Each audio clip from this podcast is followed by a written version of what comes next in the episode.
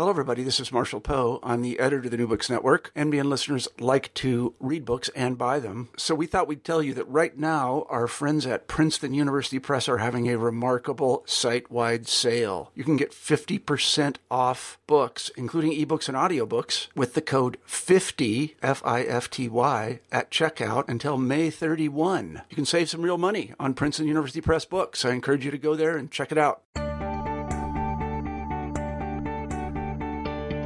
Welcome to the New Books in Psychoanalysis podcast. This is Philip Lance, your host for today.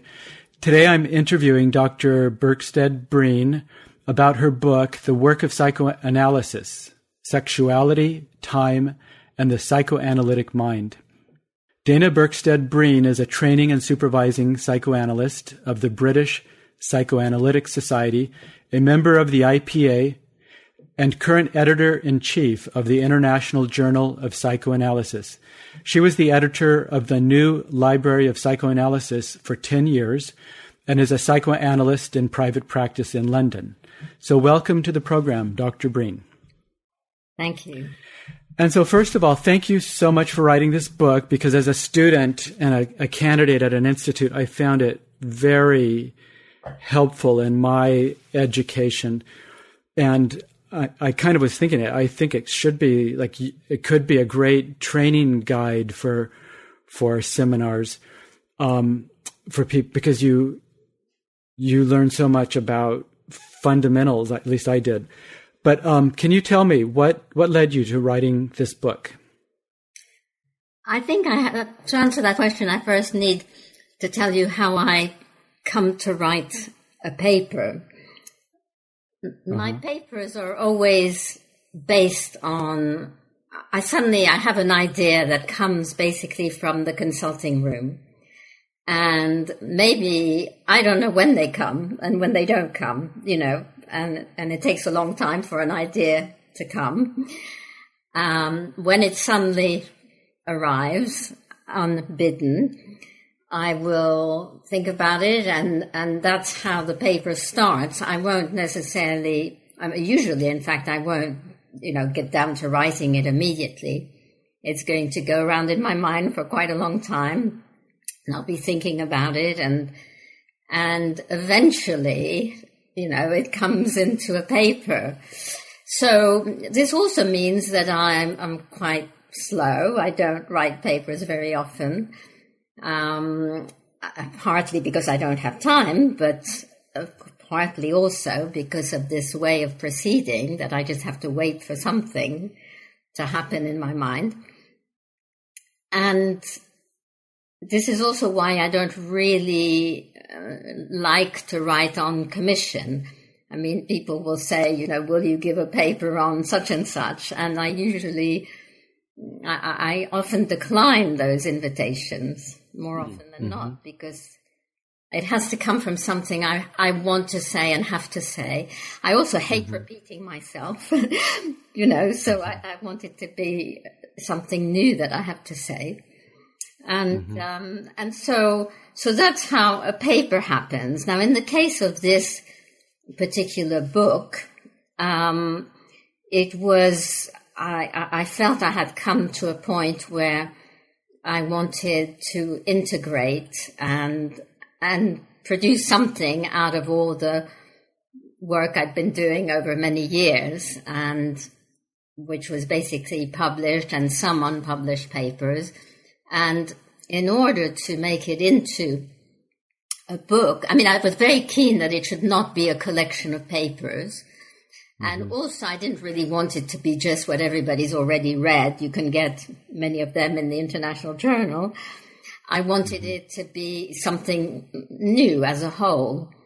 And so it was something that I wanted to do for a number of years. I thought, you know, it would be a, I was looking forward to that project and I, I really wanted to do it. It was a question of finding time. And again, I, the whole thing had to mature in my mind. So, you know, when I, so, so anyway, that's how it came to be, but it was very uh-huh. important to me that it should not be a collection of papers. And that's uh-huh. why I've added a lot of sections and put a lot of thought into how it would be constructed. Is this your first book? No, I've um, well, I my first book actually was I I wrote a PhD on changes in women with the birth of a first child. That was mm-hmm. in the early 70s. And that I decided to put into a book. For some reason, I've always been very interested in writing. I don't, I don't quite know why, or, but so I was interested to put it in a book. And that was called The Birth of a First Child. It was published by Tavistock. And then so many women, you know, this was the sort of late, early 70s when there was a lot of interest about women and feminism and all that. And so a lot of people who were having babies read the book, although it's quite an academic, relatively academic book. Obviously, it was based on a PhD. Many women, I heard, were reading it who had nothing to do with psychology or psychoanalysis or anything so I decided to write another book specifically aimed at those women. Mm. And I mm-hmm. interviewed somebody throughout her pregnancy and the months afterwards. And that became the basis of a book called Talking with Mothers. And then after that, my, um, well, then I did, I, this was, in fact, I was on this occasion, it was a sort of commission in that I was invited by the then editor of the New Library to do something on the topic of femininity, gender, etc. So I then did a book of editings, but it has a, uh, other people's papers, but it has a substantial, sort of very substantial introduction from myself, and it's called The Gender Conundrum. Um, and so that was published in the New Library of Psychoanalysis. And then there was okay. another project, which again is um, is sort of joint, which is in the New Library and the teaching series called oh. Reading French Psychoanalysis. And that, uh-huh. that book was a very interesting project because it was my idea that we should do that book, but I wasn't planning to be involved in, in the actual doing of it. But in fact, the people I, I was talking to, I, I wanted to get them together doing the work. At that point, I was the editor of the new library, uh-huh. and I said, why don't you do this? And they wouldn't do it unless I got involved. so, so in fact, it was, um, I, uh, another analyst from London and myself, we joined up with Alain Gibeault from the Paris Society. And that's how that book came about. And again, Sarah and I have a very substantial introduction that people have found very helpful for understanding French psychoanalysis. So this, my own sort of book, um, comes out. Okay. So all oh, right. Well, so yeah, there's three or four there. I, I actually I have the one reading oh, yeah. French psychoanalysis. I guess I thought, and I knew you were the editor, but I guess I didn't think. So it sounds like that was almost as much work as writing a whole book. that was a huge, that was a huge amount of work yeah. and very interesting work because it was all in in conversation with our uh-huh. colleague from Paris. And um, so it, it was, um, in fact, a very satisfying, by the end, very sa- very frustrating because um, anyway, for all sorts of reasons, but it was very, uh, very satisfying. Yeah, and you're uniquely, I guess, suited for that kind of work because you're fluent in French. That's right. Yes, well, I was brought. Actually, my parents were, in fact, New Yorkers, and I was an infant when they moved to Paris. So I was I was brought up basically bilingual, and I went through the um, the French system of education. And after that, after I did, and then I did, I, I did my first degree in, in Paris. And after that, I moved to the, to the United Kingdom. So, um, yeah, so my, my whole analytic training was in um, England. I, I, want to go back to when you said that the ideas for your papers come from the consulting room, and I was really interested in that because I guess probably for other people it might be their ideas come from reading other books or authors. But I kind of heard there the the sort of the a very Bionian flavor of kind of waiting until something happens that needs to be said. And um, are there any other thoughts you have about is is that just your personal way it happens to work, or do you think in psychoanalytic writing it's maybe necessary or important to begin with the consulting clinical work? I don't think I can generalize. I think it's very much me and and how I do things. I, I, I think, I mean, I think a lot of people probably think I'm a very, very much of a theoretician, but I don't think of myself in that way. I, I, I think of myself as being, you know, first and foremost a clinician. Uh-huh. And that's what interests me. And when I have an idea that comes from my clinical work, I then go and research uh-huh. the literature. So it doesn't go, you know, the other way around. Yeah, that's interesting. I, I'm having to write up a little blurb that will go on our website about the book, and I, I said something in there about uh, you being a theorist, and then I thought, well, that's somehow that's not quite right, and I changed it to just an analyst. But but you are extremely theoretically mm. well versed. Um, so, what's the difference between knowing theory so incredibly well as you do and being a theorist? Yeah, I know what you mean. I mean, I am, and you know, people might think of me as a theorist as, as you did at first. I think I do believe that theory is important.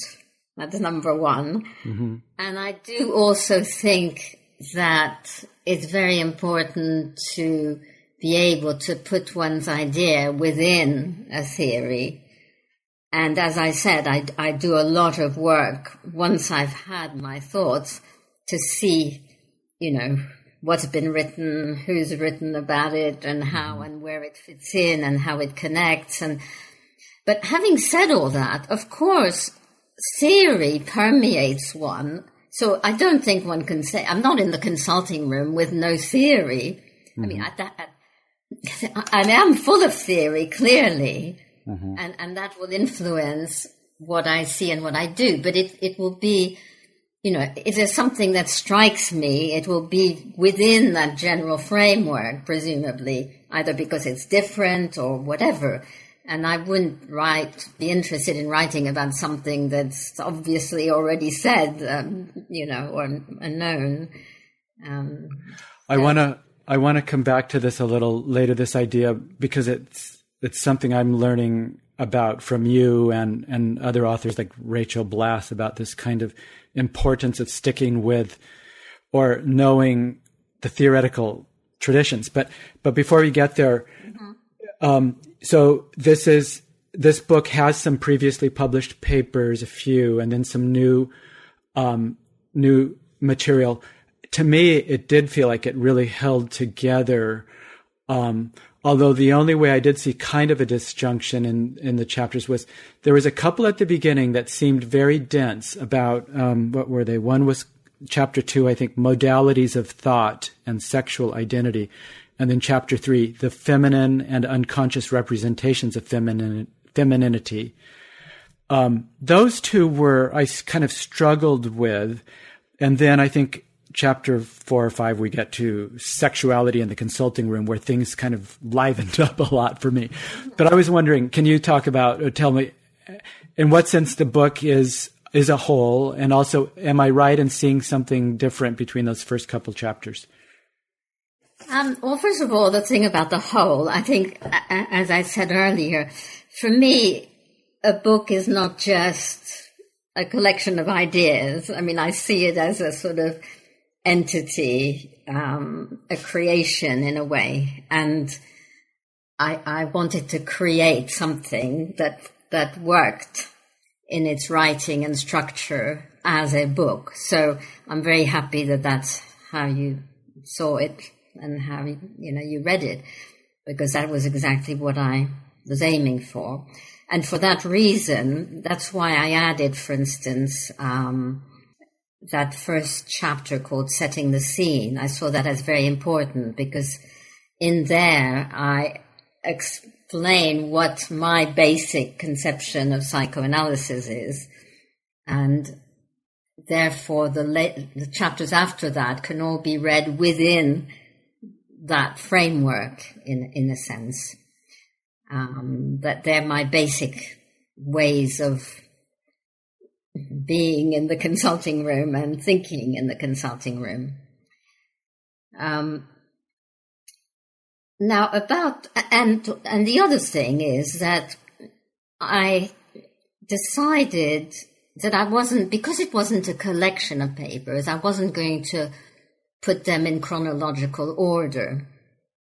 However, it's also the case that my interest moved throughout the years that are covered by this book, which are a lot of years. And my interest, I mean, to begin with, I did a lot of work on, starting with my PhD in a sense, on femininity, the feminine. And then there came a point, uh, and women, which is not the same as the feminine. And I, I, then then there came a point when I felt okay, you know, I, I, I found myself gradually moving to wanting to be becoming more interested in the masculine. And that's when at about that time I wrote the paper, the one called uh, Penis as Link, etc. That that paper was was came from my wish again, it wasn't a conscious decision. It's something that came about from my work and interest that I, I was focusing, interested on the masculine element in the psyche. And then, and, and so it moved in that direction. And then I became more interested in thinking about the processes that take place in the psychoanalyst's mind the issues of, you know, the state of mind of the psychoanalyst, which is sort of central to the, the latter papers in the book. So, so first of all, to say that it follows that sort of course, and because it chronologically that happened, it meant that many of the papers that are at the end of the book, it's not true of the very last chapter, in fact, but all you know, a number of them at the end were written recently, and a number of the ones at the beginning were the first papers I wrote. Um, and I've lost your question. Yes, and, and so yeah, no, no, I haven't lost your question. So, so it's it's true that I I, I would say I, I can see why you say that about uh, chapter two, the modes what is it, whatever it's called. Yeah, that's a bit heavy, and I think there's hardly any clinical material in that one. Um, but the next one, I, am more surprised the, the feminine and the unconscious representation of femininity, which in fact is a paper. And that one, I think, was a commission, even though I say I, I don't often with, um, from the, the Journal of the American Psychoanalytic Association. They had an issue, uh, some kind of issue, anniversary issue, um, and they asked me for a paper. And that, that paper, I, I may have modified it for the book. I can't remember now, but it's based on a, a paper there, which I think is not so difficult to to read. So um, I'm more surprised you say that about number three. I can see about number two, chapter two. Um, and I can see what you're saying. The other, the other, all the others are more speak more directly clinically. Yeah, I, I think as the book, the first chapter I did love, um, and I it was like, oh, thank goodness I'm reading this book because I was at sort of a hard place in my psychoanalytic training, and and you need to read things that inspire you for what this work is about. And in the first few years of training, often we're reading Freud and or Melanie Klein, and and um, I have my own sort of opinions about. I think we need to be from the get go reading more current theorists or writers to sort of because it as your book goes on, it feels to me it gets more and fresher and and more mm-hmm really deeply moving um, and important. I think um, we'll get to that about. I think the contributions you're making about the importance of time and temporality in psychoanalysis. But but going back um, to get back to this question of um, I don't know maybe a conservative slant in your approach to psychoanalysis. I, there was in one of those first couple chapters where you were talking about identity, and I think you said identity is not a psychoanalytic concept, something like that. Identification is, but identity technically is not. And so that I remember um, interested me about, oh, there's certain words uh, that are um, ex- narrowly psychoanalytic and others that aren't. Although you go on then and talk in the latter part of the book about time. I mean, is time a psychoanalytic concept? Um, so maybe you can sort out my confusion about what's psychoanalytic and what isn't, um, and what, yeah, what. Yes, no, I, I, did also, you know, think quite a bit about that because, of course, identity is talked about all the time in a way in psychoanalysis, but I think psych- psychoanalysis has more perhaps been interested in the in the splits and in whether you're thinking in terms of you know psychic structure, ego, superego, etc., or internal objects, or or split off parts of the self, etc. So the whole notion of identity is quite complex because what forms identity? Identity is something conscious, mm-hmm. isn't it? It's not mm. unconscious. Mm-hmm. You know, identification, there may be unconscious identifications, but identity is a self acknowledged something, um, sense of self or, or description of self.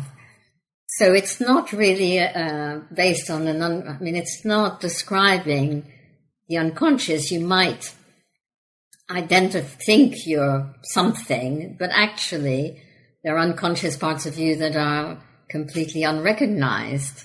Mm. I'm sure there are, mm-hmm. etc. So, so I think that's why, you know, that there, there's an issue about is it a psychoanalytic term, but I also, because I tend to be thinking, for instance, in terms of the sort of dictionary, the Laplanche and Pontalis dictionary, there's no entry for that uh-huh. for identity. So I almost went and looked to see if there's an entry for time in the Laplanche. And...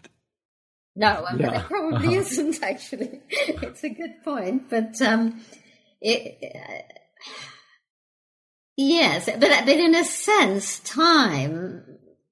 When I talk about time, I'm also not using it as a psychoanalytic uh-huh. concept. Um, we can talk about the kinds of times that one finds in the unconscious. It, you know, there's atemporality and there's um, the Nachträglichkeit, uh-huh. the après-coup, etc. So there are different kinds of time. So, so it would be a sort of generic thing, wouldn't it? It wouldn't be an actual concept time. It would be a generic way of grouping different phenomena. Yes, and okay, so so there's psychoanalytic concepts that have a lineage and a history, and then there's these broader ideas. I will say that the, for me, the most important part of the book was this idea of how time and temporality and maybe atemporality are so central to the psychoanalytic um, endeavor, I'd never realized so much how so much of what we do is involving um, sort of movements across time or through time with our patients. And I felt like, I mean, maybe there's a whole literature that, that I wasn't aware of, but somehow it really sunk into me. And it, it made me begin thinking about this issue of when we think of the the internal world, it seems like maybe there's a shift happening in psychoanalysis from um, metaphors of space and and internal objects and structures and spaces to more moving in the direction of time, um, phenomena of temporality that has to do with movement and processes and and functions. Um, and uh, it, is that, as the editor of this psychoanalytic world, do you see? Is there a shift happening there, and is there a, something? Do you put more emphasis in your writing and work on time than on space? Well, I have, yes, because I, I, have felt, as you picked up from my book, I have felt that time, temporality, the different forms of temporality are so central to absolutely everything in psychoanalysis and, and our clinical practice and some and they go in different directions. I mean there's the in a way the the conflict or the um, there's a kind of paradox about the atemporality of the unconscious and what happens within the session and the sort of strict temporality of the beginning and the end of sessions, just to, you know, mention one thing. And I think it's, it's everything. You can see everything, the, the capacity to wait, the, the, the, the stuckness, the stuckness in the past, you know, the, the grievance which promotes stuckness in patients. It's what also mm-hmm uh, in cases of impasse, you know, you can see the kind of grievance that won't let go. can't move on, can't move into the future. So mm-hmm. I think that the fluidity of being able to move backwards and then forwards is would be as you know what we would want to promote and linked with mental health in a sense.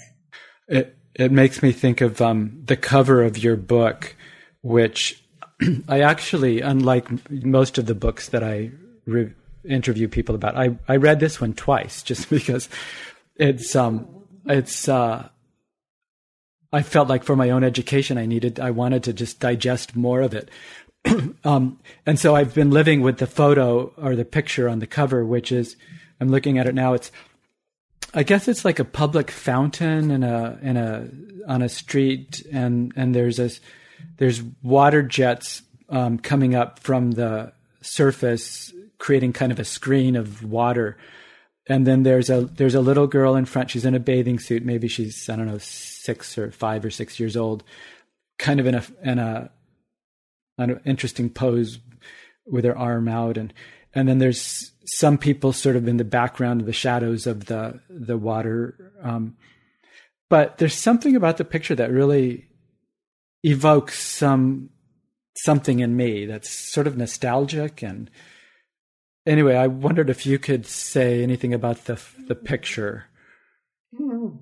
i'm really glad you liked the picture because first of all i want to say that when i took over uh, as editor of the new library i the books at the time had no image on the front and i was the person who was instrumental in you know, getting us to have an image on the book, but also not just that. I, I really encouraged authors to think about what kind of image they would want and to work with the designer to have the picture that they felt really represented the book. Sometimes it's been more successful than others. And I also um, encourage those who, you know, had something personal uh, for instance, Michael Feldman, it turns out, likes to take photographs, so I encouraged him to put on the cover of his book a photograph that he had taken. And and, I, and by the way, um, Im- an image appeared also on the International Journal when I became editor in chief. Um, those are a bit different because we've cho- chosen Greek myths, um, but again, I thought it was important to have something um, visual. So to come back to my own book, you know, there was a question of what I would do, and I was a bit hesitant about this, but this is just basically a photo I took uh, amongst many photos of my granddaughter. and this was indeed, it was a very hot summer day and behind it is, I think it's at the National Theatre. It's, it's on on the, the, the Thames in London, and they had this fountain, and people were running in and out of the fountain. And I don't know why she had her bathing suit that day. And the, in fact, it, it's even better when it's you know not on the cover of the book because it was it was very dramatic, very sur, very very surreal, even more surreal than comes out. There was a, also a very great contrast of light and dark, and um, of the sun shining, and the more shadows. Here, they've only you can only really see maybe one shadow but there were lots of shadows, some of them uh, almost ominous, and uh, and and I I don't know. I just I just thought, well, this was it, it's the surreal aspect, and I thought I called it dream work because I thought it is a bit like a dream, and I thought you could think of it as either this is the girl's dream or the girl is in the dream and there's these strange things happening behind, and then there's this sort of structure at the back that could be like a castle, you know, like a child's fairy tale story. And then I don't know if you notice, there's even a couple just behind her. So I was slightly disappointed by the rendering of it. So, but, I, but I'm glad it still comes across in that way. So, and I also thought it, you know, one could read it as to do with femininity, gender, etc. She's got this sort of self-assertive, somewhat what could say phallic pose. You know, I, I, thought it brought out a lot of the themes from the book for me. I didn't know if anybody else would see that. Uh, it, it did for me. In some ways, it does what the book does. It sort of brings together um, so many fundamental factors of what is psychoanalysis and in a in a whole sort of synthetic way with this one image. Mm. And I guess that could be a question for you is is that what you see yourself doing? I got the sense very much that you you've read so much being the editor of the IJP um, and yet and you synth is it integrate or synthesize? Maybe those are syn- synonyms, but I don't know if there's maybe one more, or maybe there is a distinction between those two words. But it seems very much what you do very successfully in in this book. I, I would say that it's the other way around. I think I became the editor in chief of the International Journal because I'm interested in different ways of seeing things, and I've always had this wish hmm. to bring to bring together, which I think has to do also with my upbringing between two cultures. And um, so, yes, I think that integrating is something that's very important to me. And indeed, the image, you know, it's the book. The book itself is a product that integrates the writing with the cover. It's all part of a whole. And in terms of theory and all, I would say it's a bit complicated because I think that one can't just integrate anything. I mean, things don't integrate with others, um, and there has to be distinction, and, and not everything goes. And one uh-huh. theory may be incompatible with another. So integration yeah. would mean, from my perspective, I'm putting certain things together. Um, that's my integration. But yes, it's something that I'm very I'm always doing in a sense. yeah, and you you bring things together and for instance, you clearly know Lacan very well, um, and there's places where he's cited and referenced um, as a in ways you've made use of him. I think in your integration, and then there's other ways where you mention where you kind of uh, differentiate yourself from Lacanian thought. I guess primarily with um, maybe that the the neglect of the body would it be in Lacan? Is that can you say something about that? Because sexuality and the body seem to be very fundamental to your mm-hmm.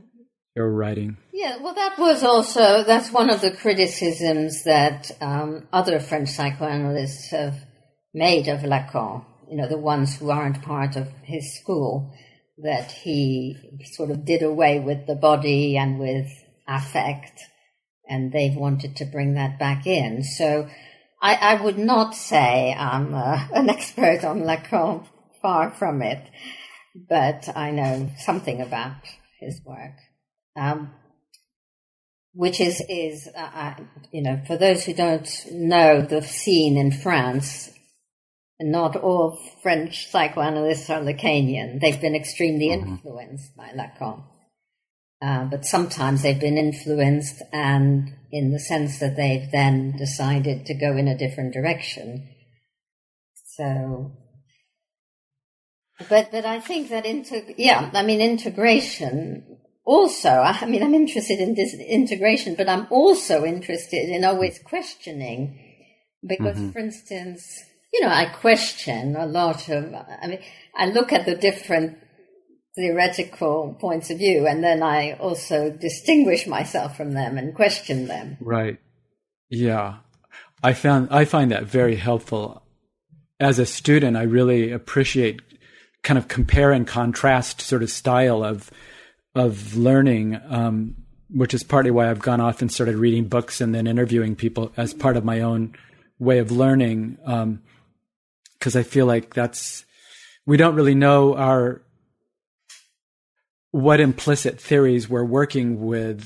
Mm-hmm. I think we need to know them, right? And and and one way you do that is by seeing how they're different from other theories. And mm-hmm. um, but let me ask a question about um, there's there's I see we have like 10 minutes left or so and I so many questions I'd like to dig into but I was um, going back to this idea of what is a psychoanalytic concept and what isn't.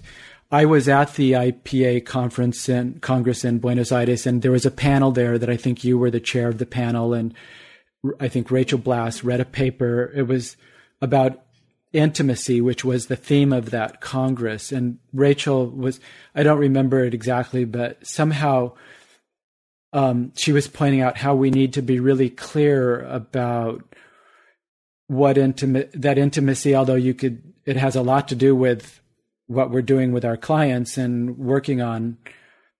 She again was distinguishing that it's not a technically psychoanalytic concept. So Maybe I'll read a little quote from you in your book where you say um, multilingualism in psychoanalysis can be enriching or dangerous.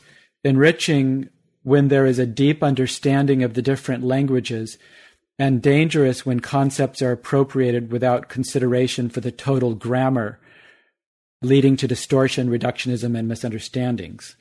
So, mm-hmm. I think we've touched on this a little bit. Is is that anything more you want to say about that? Yes, I mean what I have in mind. Uh, by the way, uh, earlier I didn't say anything about you using the word conservative. I mean, in a sense. Uh-huh. I think I want to answer that one first. I mean, the question of conservative, I, I do think that if we're talking about psychoanalysis, we are talking about something that developed from Freud and of course, there are, there were and are developments, and you know, it's not by any means static, but we we have to retain a certain um, basic of what we call psychoanalysis.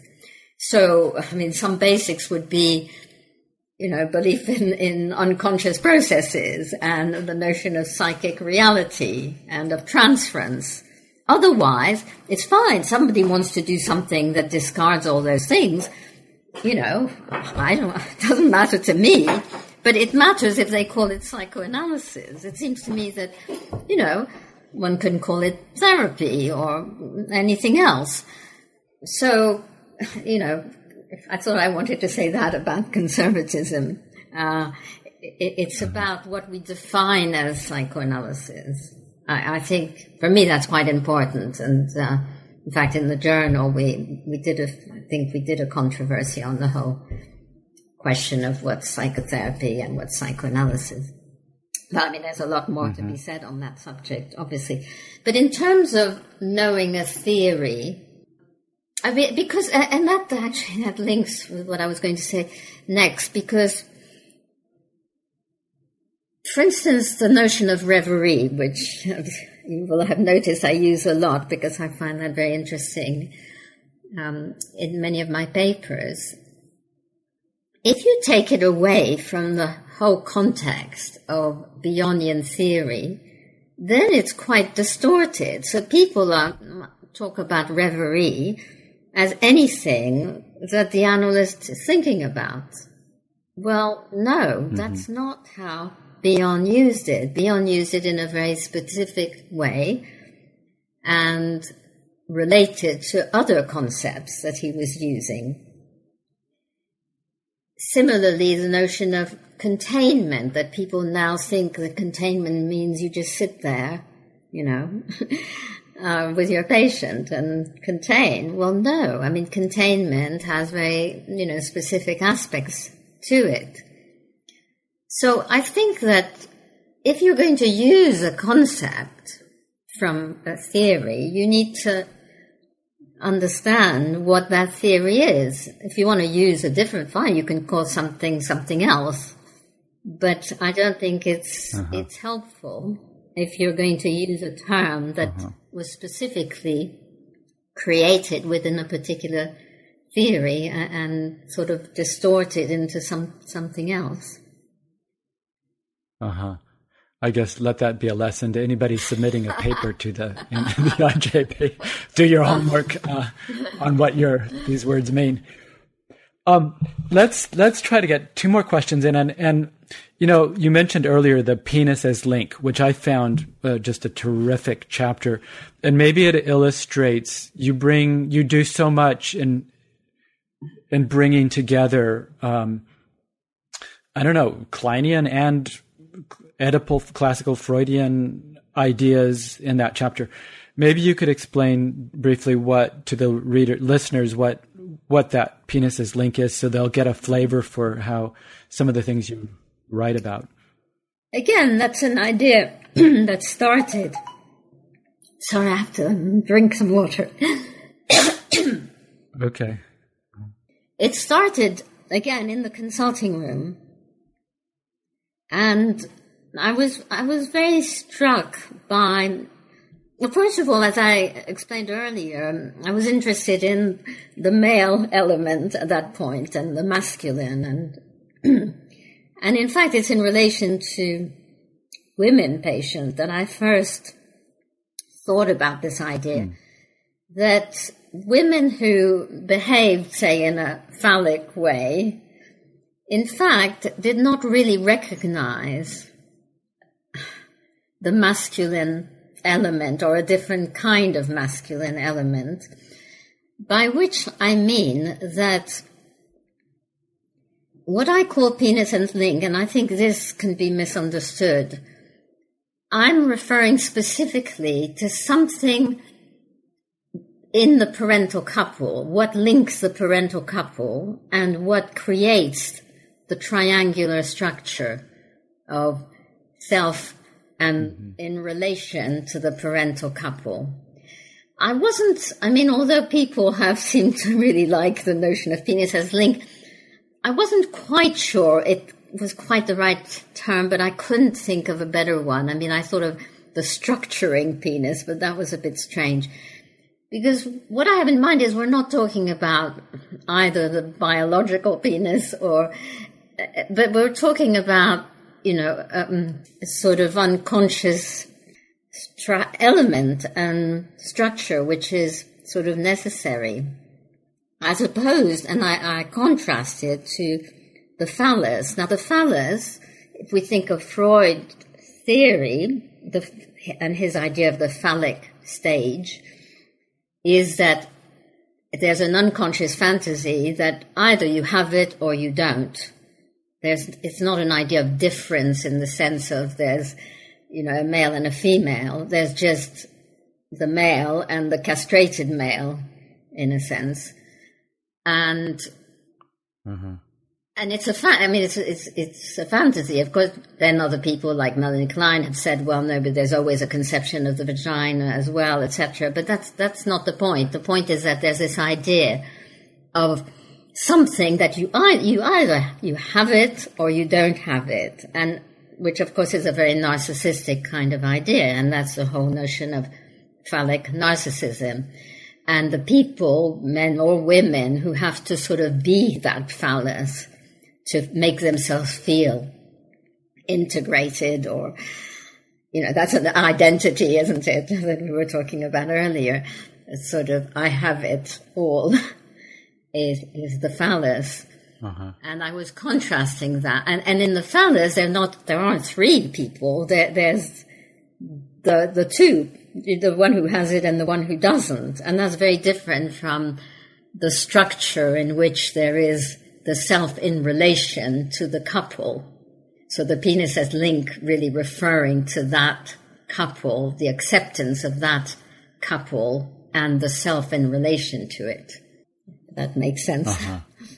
Yeah, so it's a it's a psychoanalytic concept, penis as link, but um, that actually I found so helpful in beginning to organize what I'm seeing it's in the consulting room and helping me um, make sense of it. I found it a very useful idea. Let me see. We only have a few minutes, so I kind of want to ask you two questions at once, sort of, and then you can maybe take two or three minutes to sort of, but um, anything that comes to mind about what's important uh, for psychoanalysis as a as an intellectual tradition to really survive and thrive in the world today. Um, and then we always finish with what what other writing projects are you working on now? Well, the survival. I have to say that. I mean, I would say that there's so I, I don't you know, people say now, you know, psychoanalysis won't survive. But I think there's always been an issue about the survival of psychoanalysis. I mean, in, I, I, I, think in the UK there's never mm-hmm. been a heyday of psychoanalysis, and you know, you don't get people. Hmm. Doctors don't refer people for psychoanalysis. It, it's just never been like that. I know it was different in the states, but in a way, I think it, it can't be. If it's too popular, there's something wrong because it's not easy to accept the unconscious and all the, you know, terrible things that go on in the unconscious. And, and there are many aspects, you know, that, that are very difficult and, and the clinical practice is extremely difficult and painful. And, um, you know, I think it's the best, the best of what we've got, but it's certainly, you know, it's, it's not easy and not always successful. So I think it can only, I think it will continue. I think it's got to, it's got to continue. And, um, I think as a clinical practice, you know, I think it needs to, to show that it, does save some people's lives, actually. Um, and, and, that's the best we have so mm-hmm. far. Um, so I do have belief mm-hmm. in its survival. My next project, I mean, at this point, I don't know. I mean, my the thing I'm mainly working on is that we're having our the centenary of the International Journal of Psychoanalysis with three three conferences. The first mm. one is in New York next year in October, and it will be on the unconscious. Mm-hmm. And uh, then we're having one in Buenos Aires, and then in London in 2019. Um, well, yeah. So I'm working on that. I'm writing also a paper for that. And I'm thinking of having an exhibition, which would be interesting. Connect. No, no, no, not my personal, but no, but an exhibition of the journal and I don't know, something interesting, something, you know, that could be interesting to do, um, in relation to, to that. So, those are my projects, and mm-hmm. we'll just see. You know, as I said, something has to just develop and mature and happen. Well, thank you very much for the book and for sharing your time to talk to me today from London. Well, thank you very much for your interest. You've been listening to an interview with Dana Birksted Breen about her book, The Work of Psychoanalysis Sexuality, Time, and the Psychoanalytic Mind here at the New Books in Psychoanalysis podcast. Check out our website and feel free to email me with your comments and questions. Thanks for listening.